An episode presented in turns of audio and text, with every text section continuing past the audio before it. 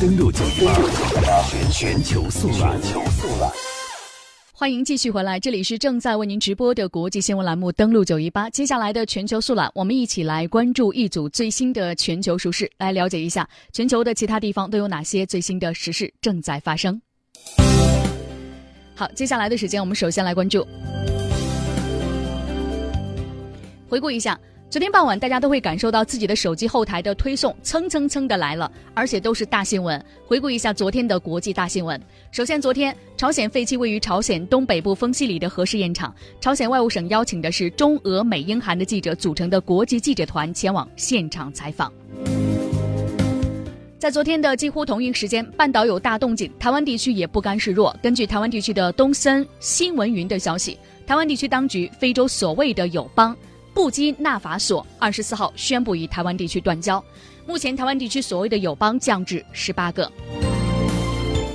此外，在当地时间五月二十三号，美国以南海岛礁建设和军事化为由发难，突然宣布撤回对中国参加二零一八环太平洋军演的邀请。CNN 报道显示，取消邀请的决定是由美国国防部长马蒂斯和白宫方面协调之后做出的。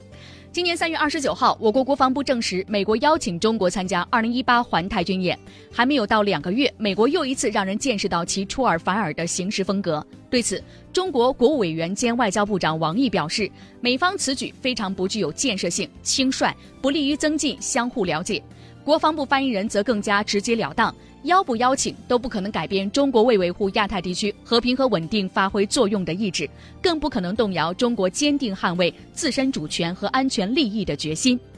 人民日报侠客岛的公众号点评称，这在一定程度上反映了美国军方面对中国军队实力日益提升的焦虑。面对中国、俄罗斯等大国军事现代化，特别是海上力量的发展，美国开始变得越发的不淡定了。为了缓和这种焦虑。重申美军对海洋的控制，美军也在加快从推动从海到陆至重返制海的海上战略转型。二零一七年五月十七号，美国海军作战部发布了未来海军的白皮书，重返制海上升为整个海军的顶层设计，要求美国海军在远洋、近海和滨海地区都要确保海洋控制。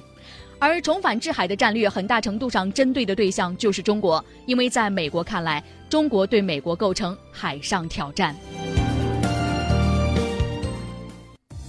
登录九八全全球速览。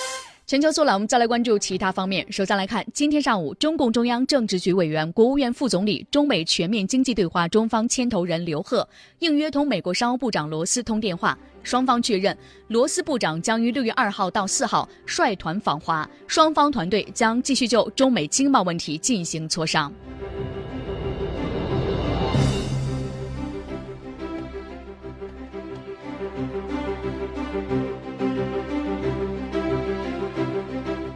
再来关注。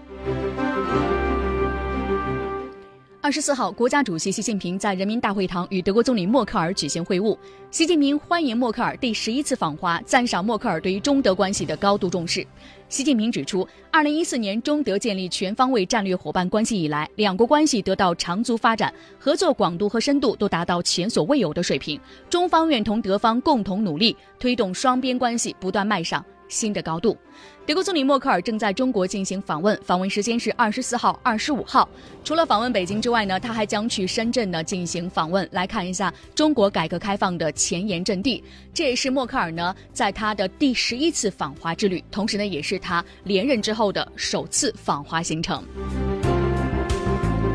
把目光投向欧洲方面来关注，俄罗斯总统普京二十四号在圣彼得堡会见到访的法国总统马克龙，两国元首表示进一步深化双方的经贸合作，加强在维护伊核问题全面协议和政治解决叙利亚冲突等中东热点问题上的协作。普京在会后的新闻发布会上呢，直接对于目前的热点问题做出了自己的表态。普京说：“美国破坏伊核协议毫无道理，俄方一贯坚持维护伊核协议。”欢迎包括法国在内的欧洲有关国家为维护伊核协议所做出的努力。对于叙利亚问题，普京强调，俄罗斯将会在尊重叙利亚主权和领土完整的基础上，在阿斯塔纳进程框架内继续推动政治解决叙利亚问题。同时，俄法两国将会尽快推动成立叙利亚宪法委员会。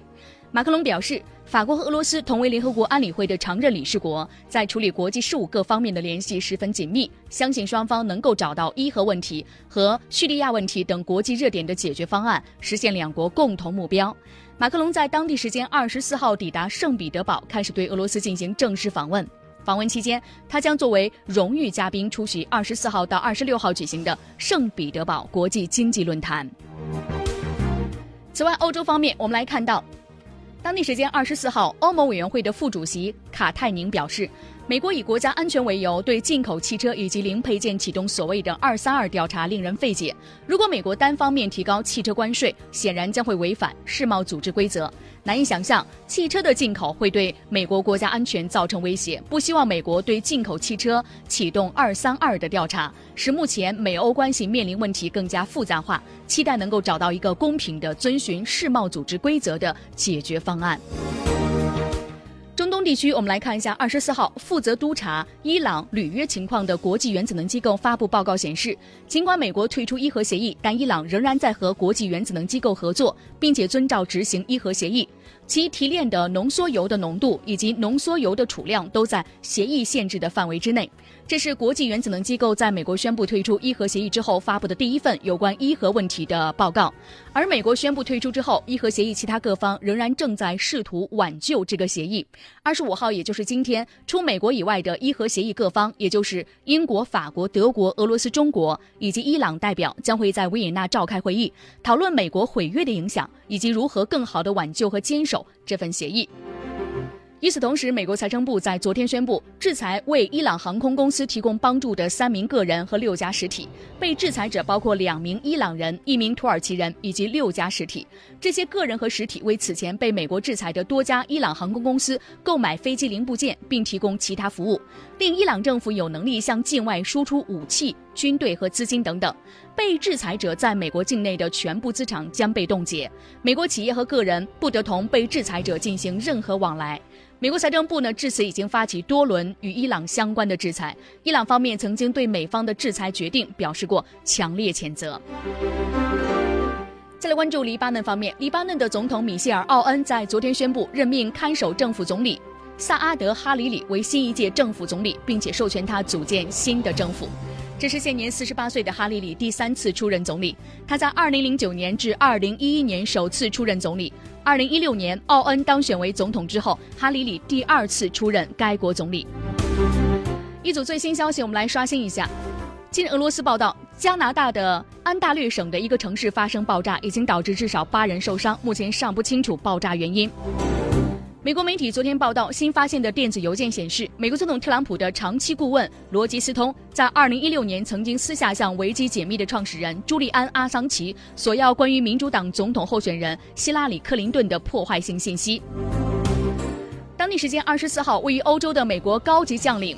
斯卡帕罗蒂重提俄罗斯威胁论。他说，由于俄方正推进其军事现代化，因此美方将会寻求更多的兵力、侦察机和其他的资源部署到欧洲，来维持其军事优势，借以威慑俄罗斯。再来关注印度军方高官，近日似乎在为一段时间以来被热炒的美日印澳四国安全对话的概念降温。印度的海军上将苏尼尔兰巴在五月二十三号表示，四国安全对话并不具备军事纬度。当地时间二十三号，美国夏威夷大岛上的基拉维厄火山又发生了多次喷发，岩浆流入大海，由此升起的烟云笼罩了整个岛屿。二十三号早上，基拉维厄火山又发生了两次喷发。视频中可以看到火山口升起的浓烈的火山灰。根据报道，当天第一次喷发的火山灰最高达到两千四百三十八米，第二次喷发最高达到一千五百二十四米。九一八正在直播，正在打开广播，了解世界。欢迎继续收听，欢迎继续收听。